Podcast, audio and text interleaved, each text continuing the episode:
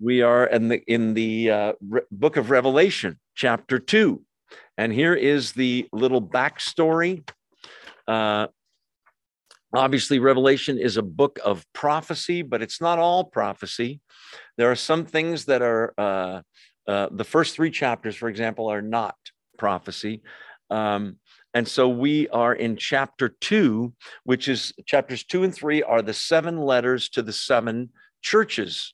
It's interesting that you know that Paul wrote a bunch of the letters Corinthians, Philippians, Colossians, Ephesians, and many others. And Jesus wrote seven letters. Paul wrote to seven churches, Jesus wrote to seven churches. So, John the apostle is on the island of Patmos. He's the only apostle left. The others have all been martyred. He's there, sort of an island prison, and he's getting amazing visions from God. And that is the book of Revelation. The book of Revelation is actually the revelation of, the apocalypsis of, the apocalypse of, the revealing of Jesus Christ. You say, well, we know him from the Gospels, and we do. But this is a much glorified, much more powerful, amazing uh, Jesus that we see here, uh, and especially in chapter one, but all through the book. Um, let's see. And so we've got these seven letters, and they're to seven literal churches back in that time, all in what is now Turkey. It was Asia Minor. And they're all uh, fairly close together. Um, and so the question is well so why is why are we reading somebody else's mail and the answer is the the advice jesus gives to the churches is relevant for everybody here both individually we're to look at our at each letter to the church and ask is this me? And then to each church regardless of where it is whether it's in turkey or not. Anyway let's uh, pick it up in chapter 2 we're going to pick it up in verse 3 but i'm going to read 1 and 2 just so you get the flavor where we are. So i know that you're awake say amen, amen. good one. Um, chapter 2, verse 1. To the angel of the church in Ephesus, write, These are the words of him who holds the seven stars in his right hand and walks among the seven gold lampstands. I know your deeds, your hard work, and your perseverance. I know that you cannot tolerate wicked people, that you have tested those who claim to be apostles but are not, and have found them false. You have persevered and have endured hardships for my name and have not grown weary. I'm going to read the whole letter and then we'll back up. Yet, verse four, I hold this against you. You have forsaken the love you had at first or your first love. Consider, verse 5, how far you have fallen. Repent and do the things you did at first. If you do not repent, I will come to you and remove your lampstand from its place. But you have this in your favor you hate the practices of the Nicolaitans, which I also hate. Whoever has ears, let them hear what the Spirit says to the churches. To the one who is victorious, I will give the right to eat from the tree of life, which is in the paradise of God. That's the letter. All seven letters are brief. Most of the letters have something that the God, Christ is praising the church for and some advice about, but these things I don't like. Ken, do you have a question?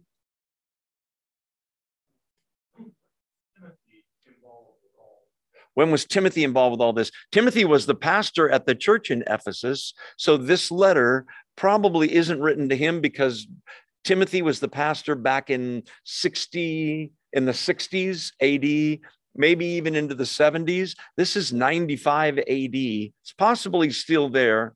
Uh, I don't know. Um, each of the letters has a promise for the future. Each of the letters has, uh, except one, has something good to say about the church. Um, let's see. A, a good thing is that we learn who's who in verse 17. Um, let's see, no, verse 19 of chapter 1. I want you to read that with me. Chapter 1, verse 19, right therefore what you've seen, what is now, and what will take place later. The mystery of the seven stars you saw in my right hand. This is Jesus, the glorious Jesus, glorified Jesus, talking. he saw Jesus holding seven stars in his right hand, and he was standing amidst golden lampstands. So he defines these things at the end of that chapter. The seven stars are the angels, angelos, or messengers of the seven churches. We talked about the fact they can't be angels as in supernatural beings like spirit beings because he's writing a physical letter that's going to go to them um, so th- the majority view by far is that these are the pastors, the head elders of these churches. That's who Jesus is holding in his hand, the seven messengers. Angel means messenger. And then the seven lampstands are the seven churches. Some people think that each church in the world fits at least one of these categories. I'll tell you, I believe that's true. And I even think that Christians fit at least one of these seven categories. So um, let's see. Uh, let's go back to verses uh, two and three. I know your deeds, your hard work, and your perseverance. I know that you cannot tolerate wicked people. You've tested those who claim to be apostles but are not and have found them false. This is a church that is serious about doctrine, they check it out. There's a verse in Acts, we may look at it later. It's easy to remember. It's like 7 Eleven, except it's 17 11. Acts 17 11 is the verse that tells you not to take anything I say as the truth or your pastor or anybody on Christian radio or TV without checking it out with the word of God. Um, the, the Bereans were considered more noble because they listened to Paul's teaching and then they went to the scriptures to see if these things were true. That's the standard of truth spiritually is the word of God. Somebody can say something that sounds so great. If it doesn't line up with scripture, you are to discard it. This church is so good at that. They can't tolerate wicked people. That's conduct. Somebody that's living in per- perpetual, habitual sin. We talked about that last week. And they've tested those who claim to be apostles. How did they test them? Blood test? No. They tested them by scripture and found them to be false.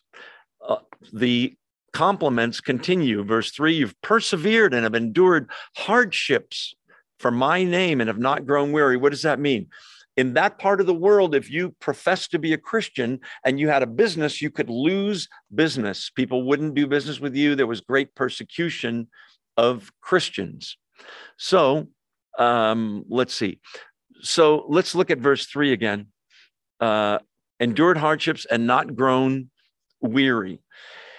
The people they were testing regarding apostleship, you know that there's, we said this last week, but by review, there's 11 apostles, right? Plus Judas, we're subtracting him. So there's 11. You add Matthias in the book of Acts, you add Paul in the book of Acts, now that's 13.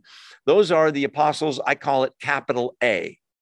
Commissioned by Jesus, they saw the risen Christ but there are a handful of others in the New Testament that are called apostles, small a, sent ones who aren't in the same category as Peter, James, John, Paul, etc. Um, let's see, besides them, people like James, Barnabas, James is the brother of Jesus, Barnabas, Silas, Andronicus, Junius, they're called apostles as well in a little bit of a lesser sense. So it was a way of gaining great credibility in a church. I'm teaching and I'm my name is Joe. So what? Oh, I'm an apostle. And people go, Oh, we really have to listen to what this dude says. These people aren't impressed. Let's check them out. The teaching doesn't line up. We'll see how and why in a second. Um, so they didn't give up, they persevered. Um, they were persecuted because of being Christians. Um, Let's see, we already talked about that. Okay, verse four, yet, nevertheless, I have some things against you. I hold this against you, verse four. You have forsaken your first love, the love you had at first. Okay, now he doesn't really expound on that, right? You're wondering what what is he talking about? But they've forsaken um, or uh, had left is literally what how it reads in Greek. They'd left their first love. I want you to notice they didn't lose it completely. They just left it behind in the dust somewhere. Um, so this is sobering and it's bad news. so whatever they were doing when they were early Christians and in a, a new church that involved love, they've kind of that's kind of grown cold. Now you know that when Jesus is asked in the Gospels, what's the most, what's the main commandment, the greatest commandment? You remember he's asked, and he says there's two. Uh, and it is to love the Lord your God with all your heart, soul, mind, and strength, vertical. Love your neighbor as yourself. So, which of those had grown cold? I would argue a little of both, right? You can't really have one without the other growing cold. When they were new Christians, they were so, they understood how much God had forgiven them and given them that they were so grateful. They did things with that key word coming up motivation. We're going to come back to that word. Ditto for the way they treated other people around them, not only in their church, but unbelievers as well. They were much more loving. It's possible that that love has grown cold in favor of doctrine, doctrine, doctrine. Nothing wrong with doctrine. Don't get me wrong. It's important that we know what we believe and why we believe it. But if it's just cold, legalistic doctrine, it's not great. Motivation. There are many things that motivate people to do things. Uh, there are all kinds of motivators. Someone could put a gun to my head and say, Drive me to St. Louis. Am I motivated? Definitely. Do I want to go? No. Gun to my head, I'm driving to St. Louis, right? That's bad motivation. Okay. Then there's positive reinforcement, reward. I'll give you a million dollars if you drive me to St. Louis when do we leave, dude? Right? That's positive reinforcement. But I'm going to argue with you that the love is a greater motivator than positive uh, reward, all that stuff, money. I'll give you a house if you do this for me. I'll shoot you if you don't do this, right? All kinds of motivators the greatest motivator, the one that will melt your heart, is the one where you realize how much God loved you when you didn't deserve it and you didn't really love Him. That will motivate you more than reward. Now, don't get me wrong, heaven is unbelievable reward, right? And some people think I'm going to become a Christian just for fire insurance. I don't want to go to hell. I want to go to heaven. I just want the reward. Just give me the reward.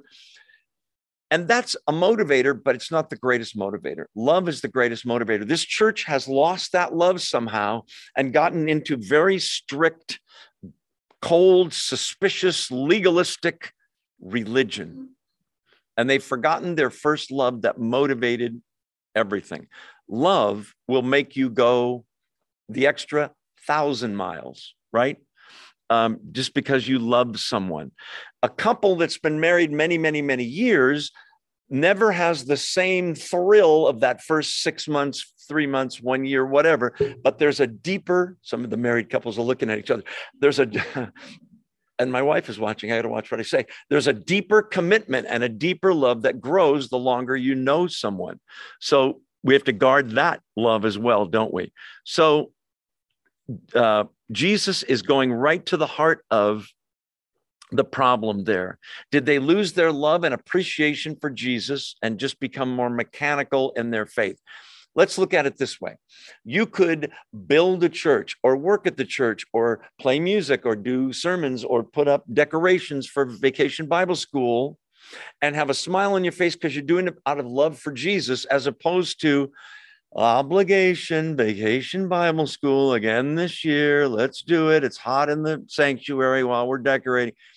Do you see what i mean? There's a whole different motivation of obligation and duty as opposed to i love god so much i want to do whatever he wants me to do.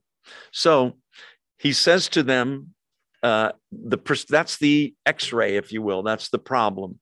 You've forgotten your first love. Verse 5 Consider how far you have fallen. Some translations have the word remember. That's really important that we remember what it was like at the beginning when we understood the gospel and how much He, Jesus Christ, as God, has done for us. There's nothing that you have or are that you weren't given, right? Every good and perfect gift comes down from the Father of lights, in whom there's no shadow of turning. James, we talked about that. So, first thing is they got to remember, look back and repent. Okay, now repent is much more than just, I feel sorry. I, I got caught. I feel guilty. That's part of it. But a repentance is a U turn on the road of life where you're going that way and you go the other way. It's an immediate change of attitude that results in an immediate change in conduct. Okay, that's what he's telling them to do. Keep in mind, th- this is all, we're, we're, we do not even think about this, but it's true. Where are the seven pastors of these churches? In Christ's hand. That's a pretty amazing thing. How well does he know him? Obviously, pretty well. Where is he in the, in the vision? Standing in the midst of all these candlesticks, candle um, stands, if you will, uh, lampstands. He knows this church inside out. Okay. You could say, well, he knows it supernaturally. He just knows it. But I, you get the feeling he's watching every church, everything that happens, including mine, including yours, right? Consider how far you've fallen. Repent and do, this is verse five, do the things you did at first. So were there some things they used to do that they don't do anymore. Our love for Christ is expressed in obedience, but also in just worship and praise, right? Maybe their worship and praise has gone cold. We're not told. I purposely, I think it's purposely a little vague so that we'll look inward and go, what, how was it for me when I was first a Christian? There was such a, a joy. I remember an incredible relief, all the burden of all the guilt I had ha- carried. I remember feeling like it, it can't all be gone, but it is. That's that's an incredible thing. As a result, you want to please the one that you love the greatest motivator. Um, so repent and do the things you did at first. This is still verse five. If you do not repent, I will come to you and remove your move your lampstand from its place. What's that? The church will no longer be a true church. Now, there may still be, if that happens, let's say they didn't repent. By the way, we have evidence historically they did uh, writing in the first century. Um, we'll talk about that in a second. But my point is, if they didn't repent, then they would, their church would no longer be uh, a true church of God where he was involved. It would be, he'll remove the lampstand from where it is right with him. There could still be people going to the church. Let's face it, there are a lot of dead churches, right? For a variety of reasons bad doctrine, they're condoning sin. We're going to see them in these seven letters. But Jesus is warning them I'll remove your lampstand. Um, it's early second century. Um, so that's 15, 20, 30 years later. Uh, uh one of the church fathers, Ignatius, writes and praises the love and the doctrinal purity of the Ephesian church. They got the message. This isn't somebody's opinion. This is Christ Jesus writing a letter to your church. Can you imagine if you're the pastor and somebody shows up and goes, John got this vision. Jesus has a message for you, Pastor so and so. Who? The Jesus? Yes. Wouldn't you listen? All the more, he's got a lesson for uh, and a message for you and me called the Bible, amen, and these churches. However, by the 11th century, many centuries later, the Ephesian church had passed out of existence. Eventually, new leaders came and went, and the, the, the site where the city was of Ephesus, there's nothing there now. Nobody lives there. The whole city has moved uh, farther west. So a church that lo- loses its love loses its light. They're doing things for all the wrong reasons. They might be doing the church, some of the pastors, for money or for prestige or notoriety, or some pastors just dwell on the numbers.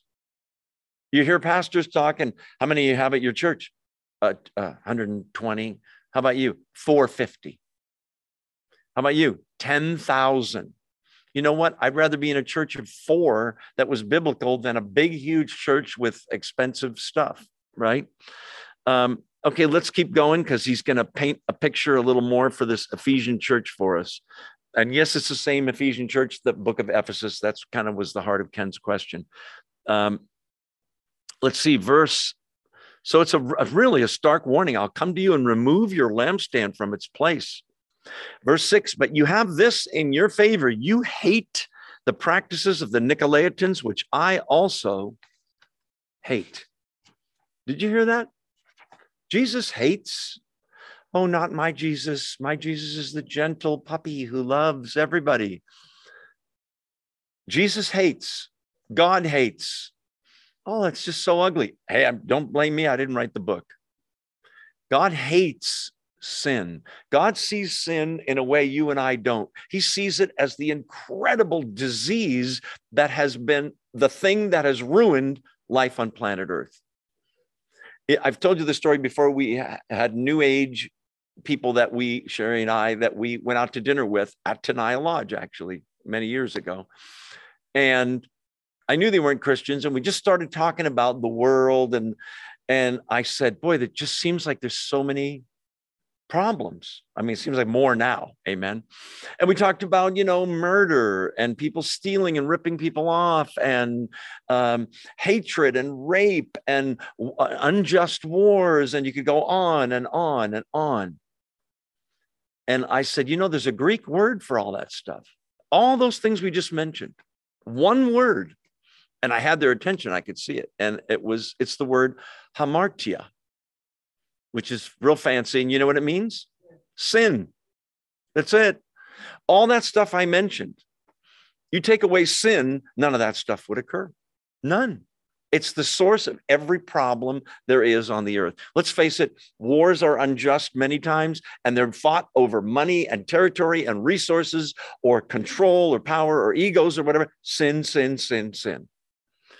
God sees sin as the unbelievable cancer that it is. No wonder he hates it.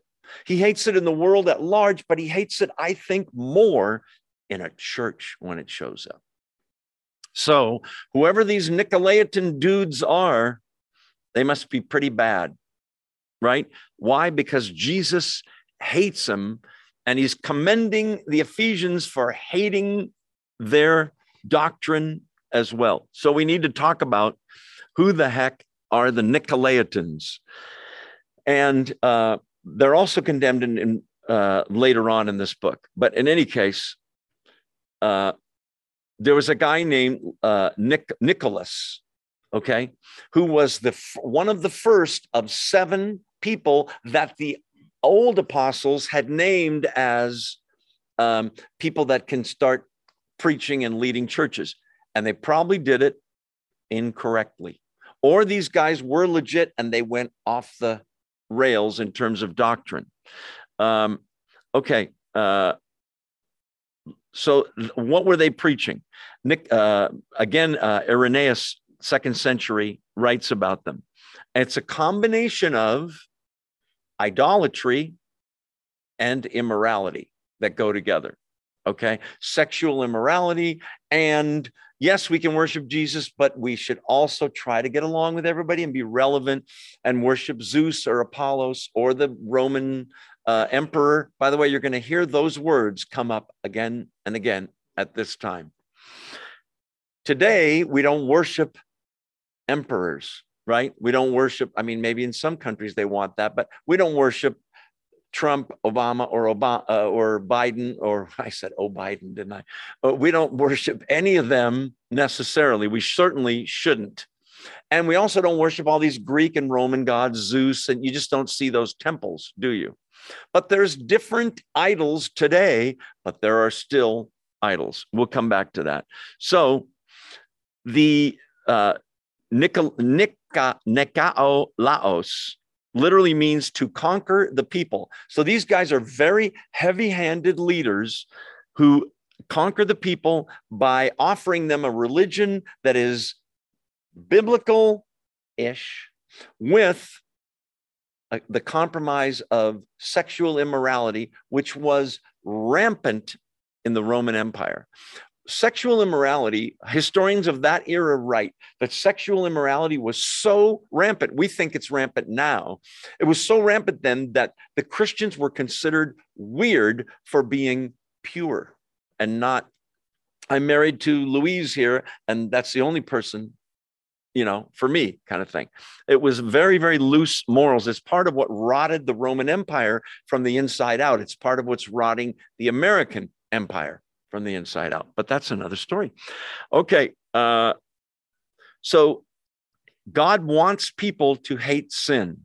Um, Jude 22 and 23, it says only one chapter.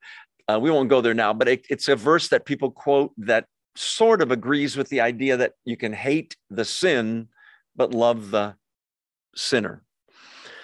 Sin in a church that's being preached they especially hated it. It sounds like they kicked these guys out. The Nicolaitans were coming into the Ephesian church and could we preach on one's or one Bible study or something? And their doctrine was kind of starting to be accepted by some and these some and these guys kicked them out for false doctrine. He they hated the doctrine of the Nicolaitans, and so does Jesus. Uh, and the practices. They also had the whole Gnosticism thing that First John writes a lot about. Gnosticism is yes, Jesus, Bible, gospel, yeah, that's all good. But we, this separate group, the Nicolaitans, the Gnostics, whoever, we have the inside knowledge that most people don't have.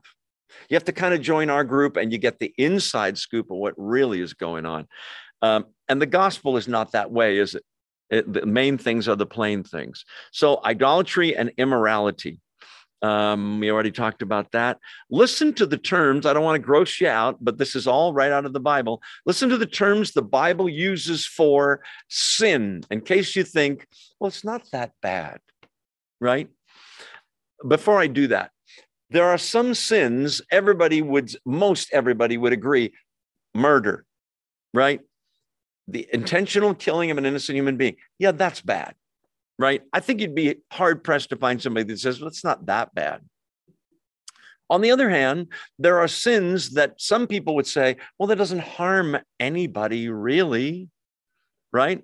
If the guy wants to cheat on his wife or the woman wants to cheat on her husband, and if if the guy steals from a major corporation that's got billions, and eh, come on, they can afford it, they have insurance for that if a person wants to be uh, a, a, lesbian, that, that doesn't really harm anybody.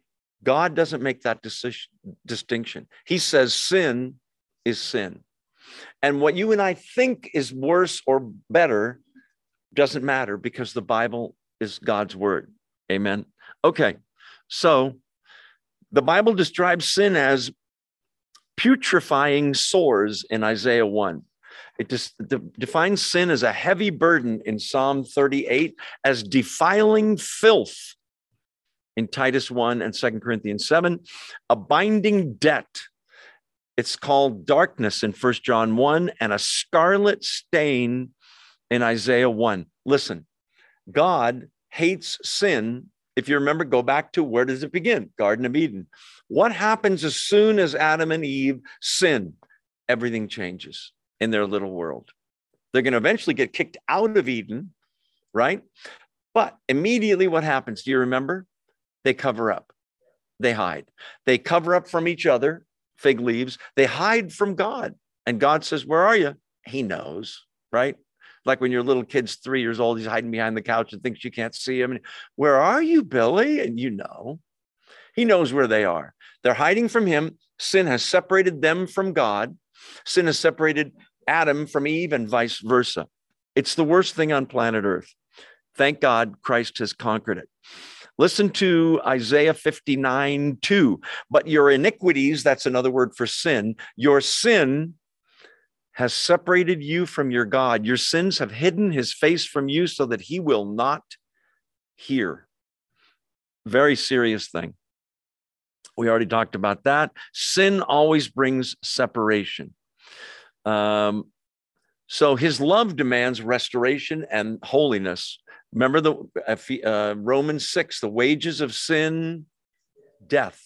That's the reason there's death, sickness, disease, crime, everything that's bad in planet Earth. Sin. No sin for Adam and Eve, we would all live forever, which is why I'm going to have a good time yelling at Adam and Eve when I get to heaven. Just kidding. Uh, let's keep rolling. They hate the practices of the Nicolaitans. Jesus hates them too. Verse seven. This phrase appears in every one of these books, and you can figure out why. We have already talked about it.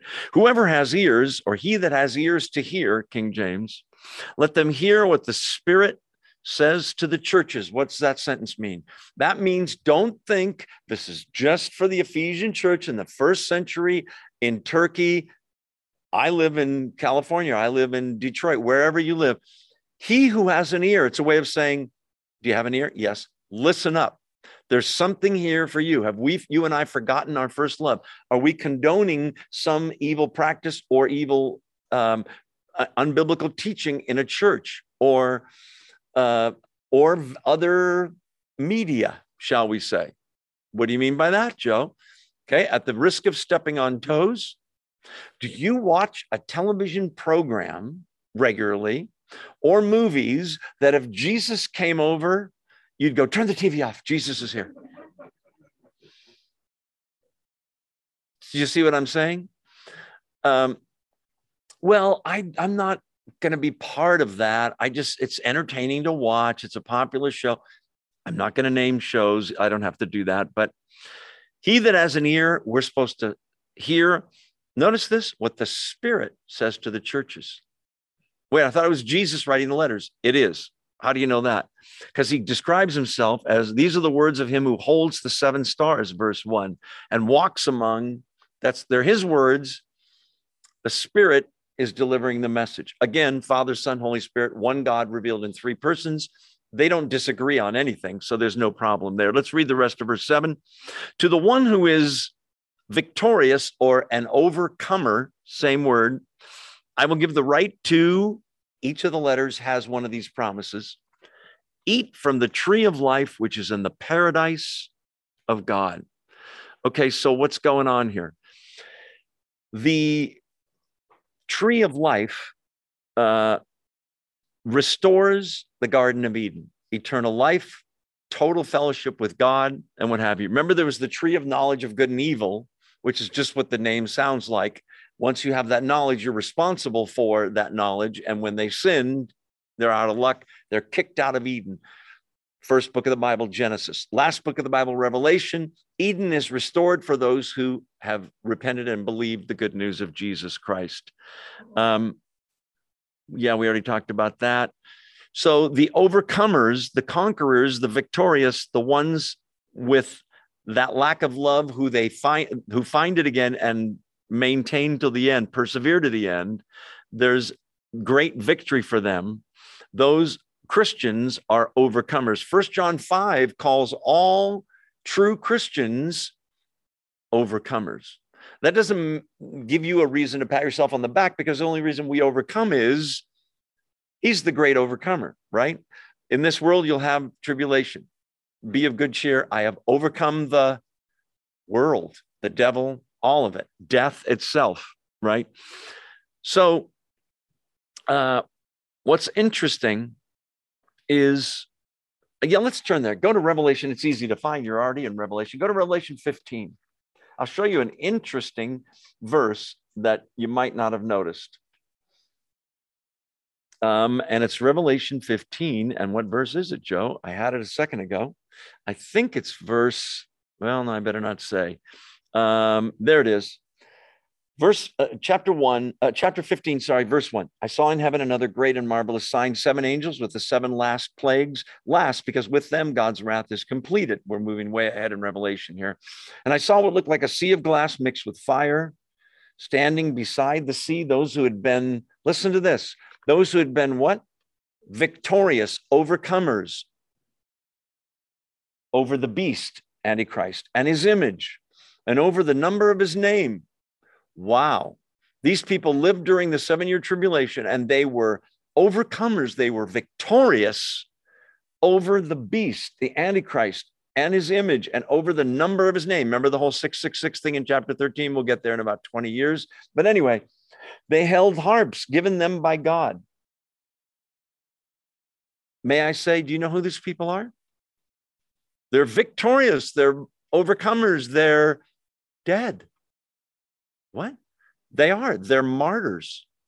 These are martyrs. You say, I just don't think of a martyr as victorious. They died. Listen, when the Antichrist is saying you either worship me or die, when you say, No way will I worship you or anything other than Jesus, go ahead, kill me, let the chips fall where they may. Might you end up dead? Yes. Will you certainly be a vict- victorious believer? Absolutely. They overcame the beast by not letting him twist their arms into unbelief or compromise. It's a pretty amazing thing. We think of overcomers victorious as the winner of the Olympics, the guy that stands there with the national anthem playing. These guys died. You'll see this again in Revelation. Uh, and they're called victors, overcomers. Uh, pretty amazing. Same thing with Revelation 21 uh, 7, I believe. Let me just look at that real fast. 21 7, I think, has it. I could be wrong, though. He who overcomes will inherit all this, and I will be his God, and he will be my son.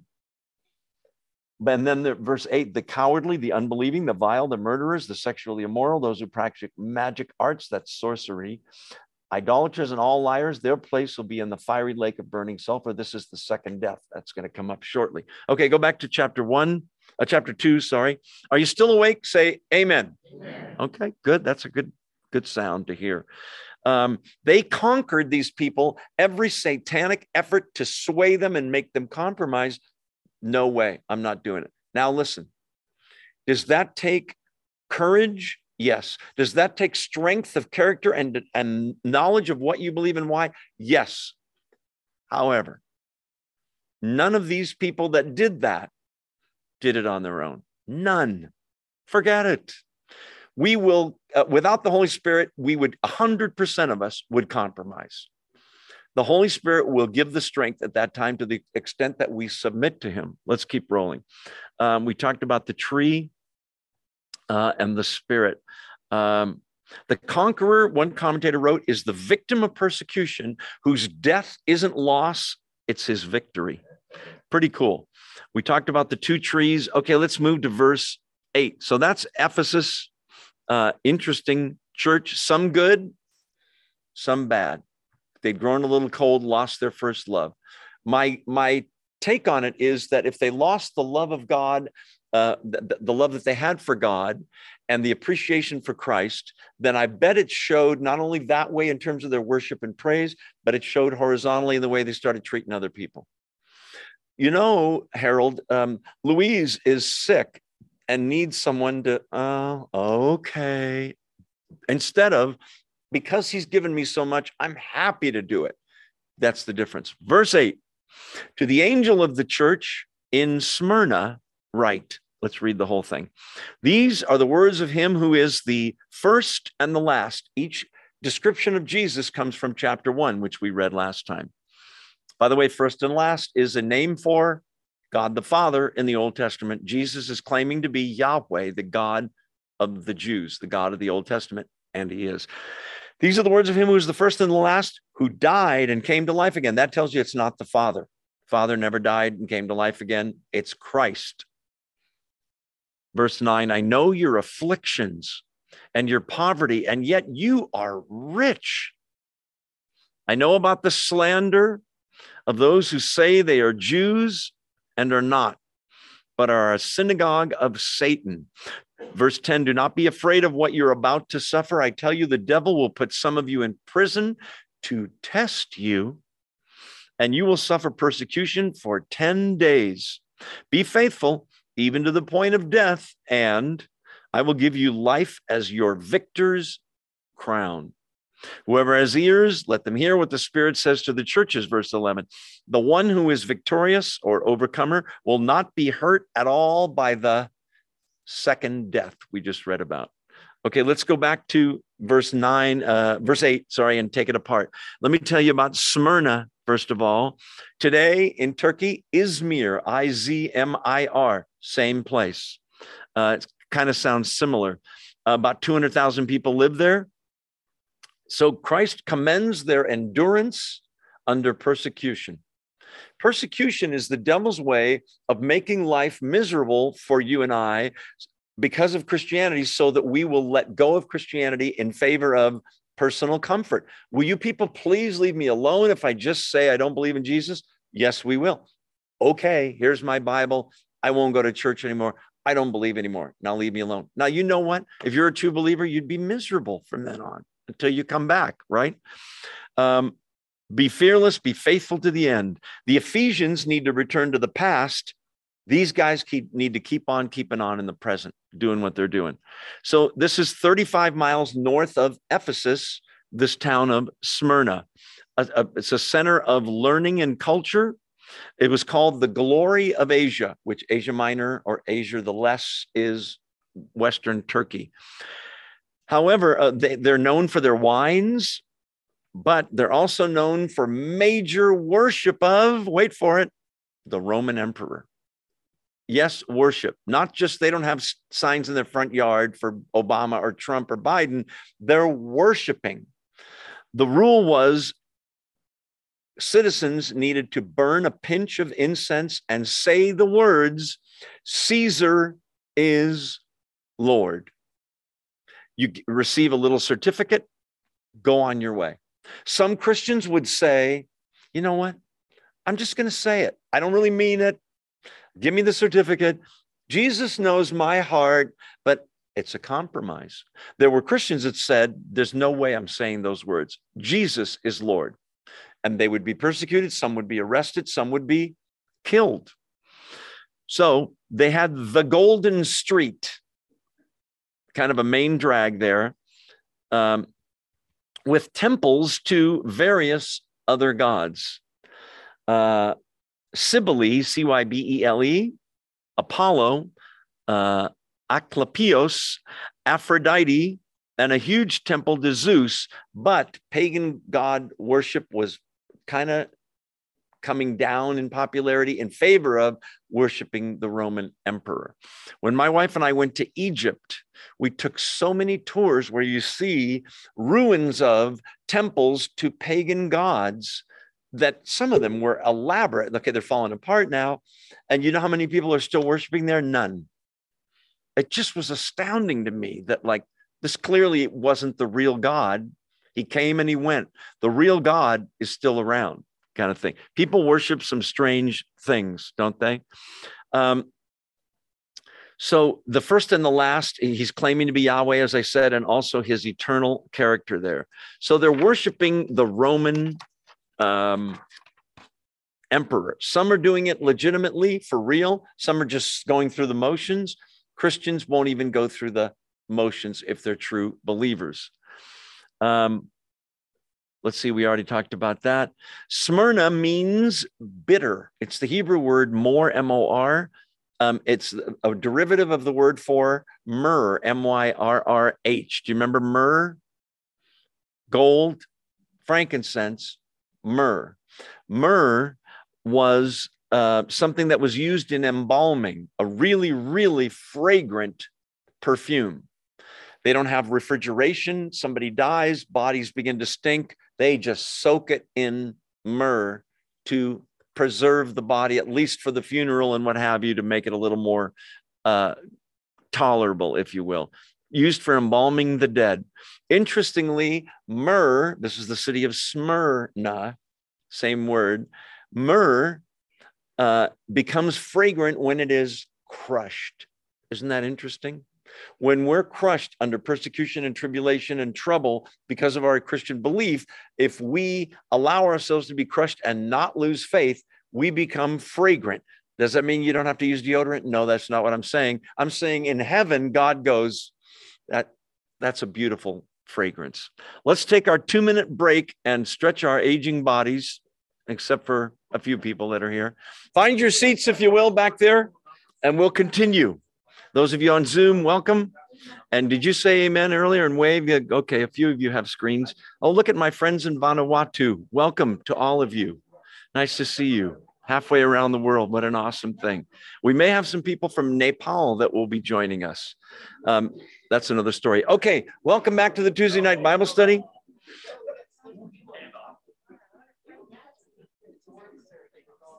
Oh, wow. We are uh, back in uh, chapter two of Revelation. Find your seats back there, if you will. Thank you, Gene, for the treats you brought. Um, let's see. Uh, let's see. So Jesus is being described in verse 8, the one who died and came to life again. It is not a temporary coming to life again. He's conquered death forever. I meant to tell you in verse 8. Look at verse 9. I know your afflictions and your poverty, yet you are rich. I know about the slander of those who say they are Jews, but are not, but are a synagogue of Satan. Pretty amazing thing being said there. Okay. He knows about their afflictions. Do you ever go through afflictions, trouble, pain, persecution, sadness, and think, does God even know? Does he? He knows. Does he only know when I pray to him and tell him I'm really going through a hard time? Or does he know anyway? He knows anyway. That's comforting to me. It's not just for a church, it's for individual Christians as well. So and he's the first and the last. So he's God. That's how he knows. He knows their afflictions and their, he says, poverty. Now, there's a church called Laodicea that comes later on. They think they're rich, but they're actually poor. These guys, it's the opposite. They're very poor, but he's telling them, you're rich. What's going on in that area is that there is severe persecution going on and confiscation of property. This happened in Jerusalem. That's why there were so many poor saints in Jerusalem. People that had businesses, the property and their business was being confiscated, or nobody would do business with them if they had a, an inn or they made shoes or they were carpenters or whatever they did. Um, in any case, uh, by the way, King James has blasphemy in verse nine, and it really slander is a better translation. Um, they are rich in a number of ways. Okay, you can't read this in the text, but I'm going to tell you about it. The Apostle John had a protege named Polycarp, just like it sounds P O L Y C A R P. Polycarp what learned from the Apostle John. He's a church father. He wrote during this second century. He ended up becoming one of the pastors at this church in Smyrna. So no wonder they're rich. They've got one of John's main disciples um, until 155 AD, and he died as a martyr, by the way, as well. Um, so it's tough to earn a living for these people. They're being persecuted. But notice it's a there's a, a large hostile community of Jews in this town that just hate the Christians. Okay. Which has led some Christians to be anti Semitic, which is anti Jew. If you read the Bible, you should not be anti Jew. If your reason is, well, they killed Jesus, so did you. So did the Romans. Your sin is part of the reason he died. Get over it. Okay. There are um, Jews who believe, and there are Jews who do not believe. These people, this verse says, say that they're Jews and aren't, but they're a synagogue of Satan. Interesting. He, he the, what's clear is they say they're Jews. There's probably a synagogue in in um, Smyrna. Okay, so they're going through the motions. They say they're Jews. Maybe they're doing all the sacrifices. However, they can't be because there's no temple. Okay. Just as today, ever since 70 AD, the Jews that meet in a synagogue, that practice Judaism, that read the Torah, the Old Testament, God bless them, their religion has been gutted. They don't have a high priest. They don't have a temple in Jerusalem. There has not been a single sacrifice since 70 AD. We're talking almost 2,000 years. Why is that? because Jesus Christ is our temple, the place where we meet God, where we pray. Jesus Christ is our high priest. Hebrews is a book all about what I'm, I'm saying here. Jesus Christ is the ultimate Passover sacrifice, the ultimate Passover lamb. All that stuff has been superseded by one human being, the Son of God, the Mashiach Nagid, the King Messiah. Um, okay, let's keep rolling here. Um, they say they're Jews and they're not. I want to take a brief detour. I want to take you to a couple places. Romans chapter 2.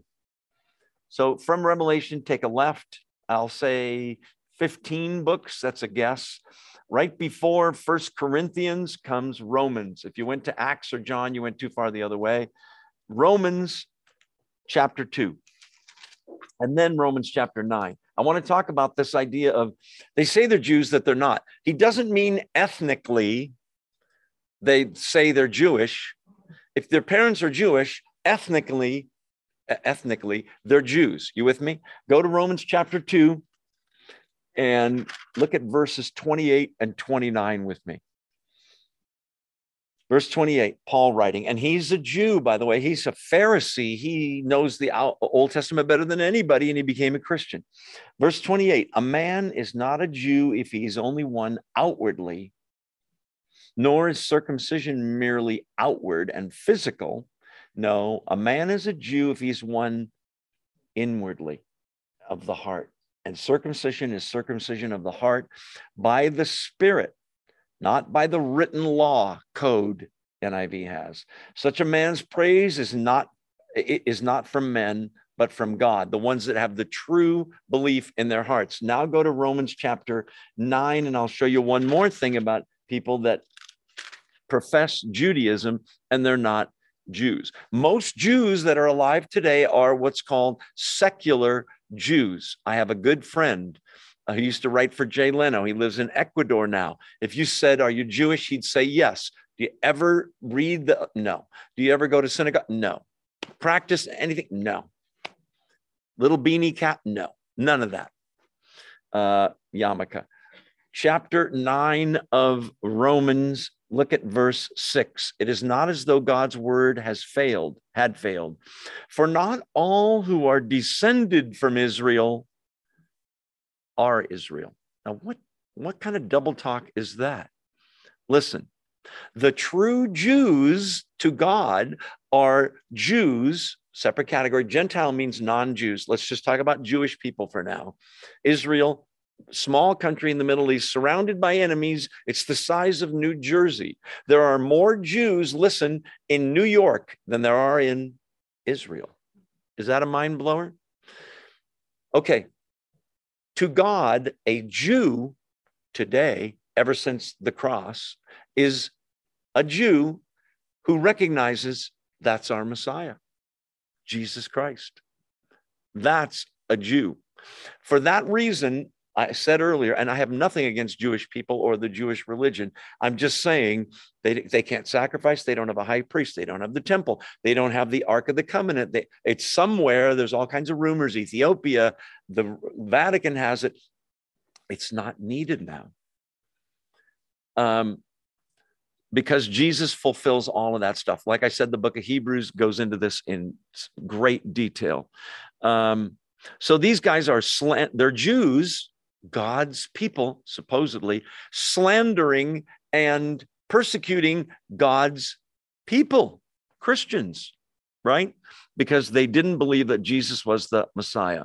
So he's saying, even though you're poor, you're rich. You guys are rich. They said, well, you don't feel rich in the things that matter. You're rich, right?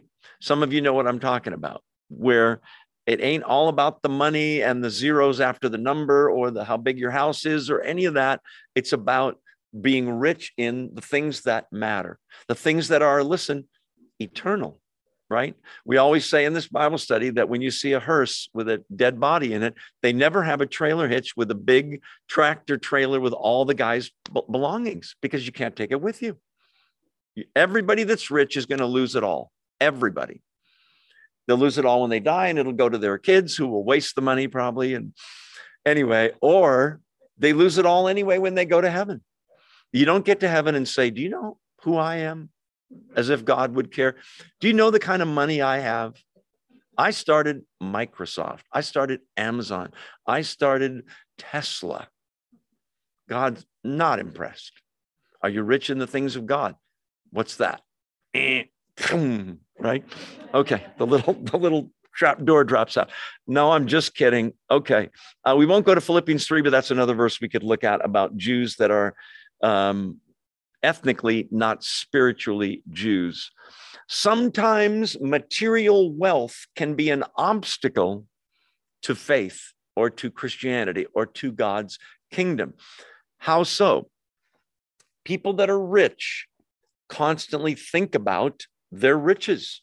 Remember, Jesus says in the Gospel of Matthew, where your heart is, uh, where your treasure is, sorry, there your heart will be also, right? If your treasure is in heaven, the ultimate treasure, that's where your heart will be. That'll motivate you to do different things. If money's your treasure, that will motivate you to make more money. My dad used to always say, How much is enough? A little more. Just a little teeny bit more. Okay. Um, so let's go back to this church. And um, he knows their afflictions, he knows their poverty. He says they're rich in verse 9. I know about the slanderers, says they're Jews, they're not, they're a synagogue of Satan. Ouch. Going through the motions, God's not there. In fact, they don't realize it, but it's a synagogue of Satan. Verse 10 Do not be afraid of what you're about to suffer. Oh, did that have to be in there? I don't want this church. Move to the next one. I don't want to be in the church that suffers. Listen, you might be, this might be your lot in the future. We might have to suffer for our faith. He says, Don't be afraid of what you're about to suffer. Why is that, Jesus? I tell you, the devil will put some of you, remember, synagogue of Satan, the devil will put, will put some of you in prison to test you. Can I get this guy, this gal to renounce their faith in Jesus? Test you, like we already talked about. This is an interesting verse. And you will suffer persecution for 10 days. What the heck is going on there? Okay, I read a lot of commentaries. There's all kinds of theories. I'll tell you the ones I don't think are right. Some say 10 years is what it means prophetic days, years. Some say it means through 10 emperors' reigns. Good Lord, that's a lot of time. Okay. Most said, the majority opinion, this is a common phrase in Greek for a short, relatively short time. Is it going to be 10 actual 24 hour days? No, not necessarily. He just means a, a short uh, amount of time. Um, I want you to notice if the devil had his way, what would happen? They'd kill them all. And it wouldn't be 10 days of persecution or prison, would it? What's your point, Joe? Just like Job chapter one, the devil can do what he wants, but with limits. God says, this far, no further. Same with Job. Do you remember? The devil says, uh, I can, I can hurt this guy, and God says, Don't kill him. Do what you want. If, if I hurt him, he'll disown you. Remember that? God says, Do whatever you want, but you can't kill him. Job comes through. Um, so this test is al- allowed by God. Could God prevent it? Yes. But then why doesn't he? First Peter 1 6 to 7. He allows the tests to purify us to burn away the stuff that's no good so that we our faith grows through the harder times. And i bet if i had a show of hands here did your faith grow more when everything was perfect or when you went through a hard time? And you did you pray more when everything was perfect or when you went through a very painful tough time? God knows what he's doing to make us more like jesus well, Jesus had the glory, yes, but he came to earth and suffered greatly and had to go through it. Do you remember? And what did he say in the Garden of Gethsemane? If there's any way to get out of this, let's do it. But not my will. Some of you are saying it, but your will be done. We don't understand. When I'm persecuted, when I am suffering for whatever reason, I, I try not to say, get me out of this. I try to say, God, whatever you want, need me to learn, help me to learn it quickly. really be a fast learner. Um, but I want to learn everything you have for me in this. Don't be afraid about what you're about to suffer. The devil's going to put some of you in prison to test you. This could be you or me. It's not out of the realm of possibility. And you'll suffer, suffer persecution for 10 days. Be faithful. Keep on keeping on, even to the point of death. Isn't that amazing? And I'll give you your, I will give you life as your victor's crown, the crown of life. He's saying they think they can kill you and they can't. It's an oxymoron. It's a paradox. Uh, it's a contradiction in terms. Even if they kill you, I'll give you the crown of life. Well, no, I'll be dead. No, I'll give you the crown of life. You see the, the point? It's, it's a beautiful thing. Um, there's two kinds of crowns. There's the royalty crown. This is a different Greek word. It's Stephanos. It's a victor's crown. In the Olympic Games, they would get woven Greek you know, um, leaves, whoop-de-doo, which a month later would start to look lousy, and a year later you could barely have it on the mantle anymore, right? Um, a winner's trophy. Um, and so he's saying this is an incorruptible crown. First Corinthians 9 talks about that. James 1 talks calls it a crown of life. First Peter 1, a crown of glory, and Second Timothy 5, a crown of righteousness. Translation in plain English for simple people like me, it's all worth it. Even if I'm persecuted, yes. And we're not in America. Come on. My neighbor made fun of me. Kids in school made, come on. These people are losing their livelihoods, their homes, their lives, right? It's all worth it. The crown of life. Heaven lasts forever, persecution lasts for 10 days, shorter time. Um, we already talked about that and the reason for allowing the tests. Show me someone who says, please, God, don't ever let me be tested or tried or suffer or be persecuted. I'll show you a weak Christian. Show me somebody that's been through the battlefield. I'll show you somebody that's gets stronger with every battle every time let's see go back to second uh, the second chapter don't be afraid be faithful even to the point of death i'll give you your life as a victor's crown there it is again verse 11 whoever has ears do you have ears that means this is written to you whoever has ears let them hear what the spirit says to the churches plural the first death is physical death. Why are you saying not everybody, but almost everybody dies? Well, Elijah didn't die. Enoch, Old Testament, didn't die, right? Um, Lazarus died twice, if we want to split hairs, right? Jesus resuscitated him. He lived for a number of years. He died again. Like, here we go again, right? If you believe in a rapture, as I do, those people that are alive at the time Christ returns won't die. They'll be changed in an instant and go up to meet the Lord. Otherwise, though, the vast, vast, vast majority of human beings live and die. It's a fact of life. We're used to it. We don't like to talk about our own death, but we all know it's true, don't we? And God says, don't get used to that. That wasn't the way I designed it. The Garden of Eden, nobody was going to die. Adam couldn't even stub his toe, I believe. He couldn't get injured couldn't get sick, couldn't get COVID. There were no masks in the Garden of Eden, right? No quarantining, no sickness, no death, no injury until sin. Now, do you see why sin is such a bad thing? It ruined everything. I mean, this is still a beautiful planet, but it's a fraction of the beauty we're going to see in heaven when Eden is restored. Uh, praise God. Okay. So there's those words again. Whoever has ears, if you're victorious, if you overcome, if you remain faithful to the end, you won't be hurt at all by the second death. Okay, well, Joe, you defined the first death. What's the second death?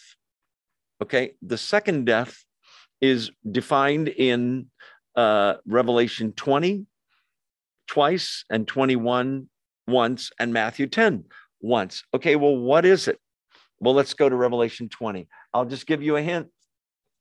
It's the permanent death, it's the final death. Well, is it death meaning the cessation of life? No. It's worse. Worse than death? Yes. How so? The second death is Revelation 20. Are you there? Say amen. amen. Verse 4 I saw thrones on which were, this is after the tribulation, after the second coming. I saw thrones on which were seated those who had been given authority to judge. And I saw the souls of those who had been beheaded because of their testimony for Jesus. Talk about persecution, martyrs. And because of the word of God, they had not worshiped the beast, Antichrist, or his image, and had not received his mark, 666, on their forehead or on their hands. They came to life and reigned with Christ a thousand years. Is that it? No, the eternal state is chapter 21 and 22.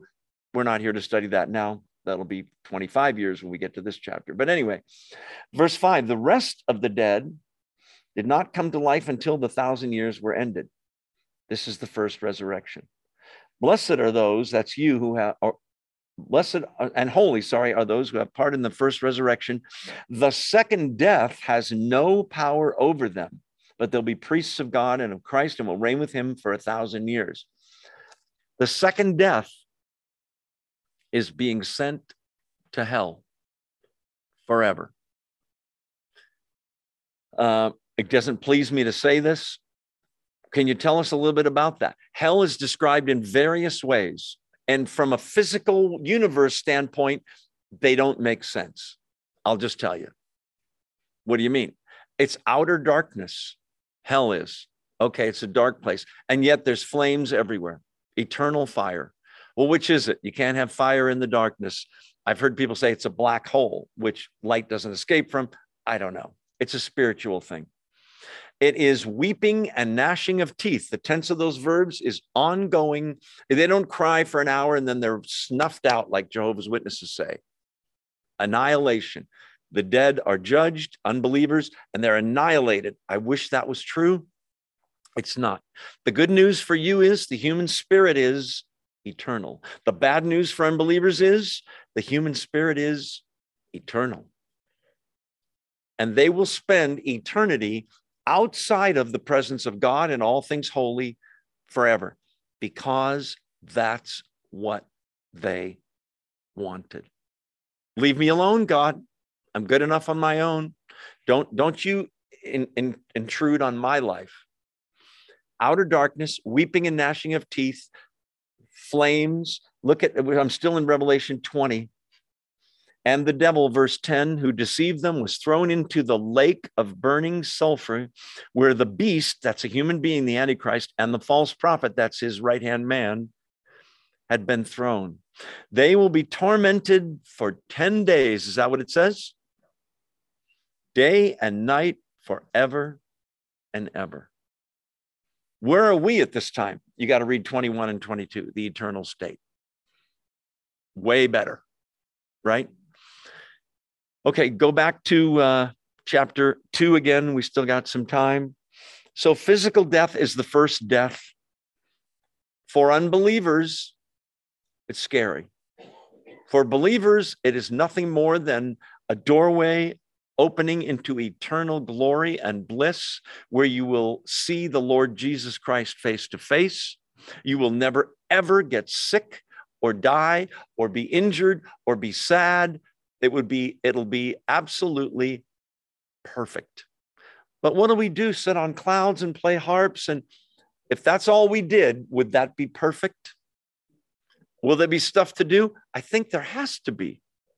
God doesn't tell us, and I'll tell you why, I think.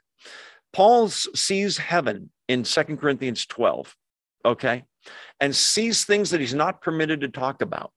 In another place, he says that eye hasn't seen,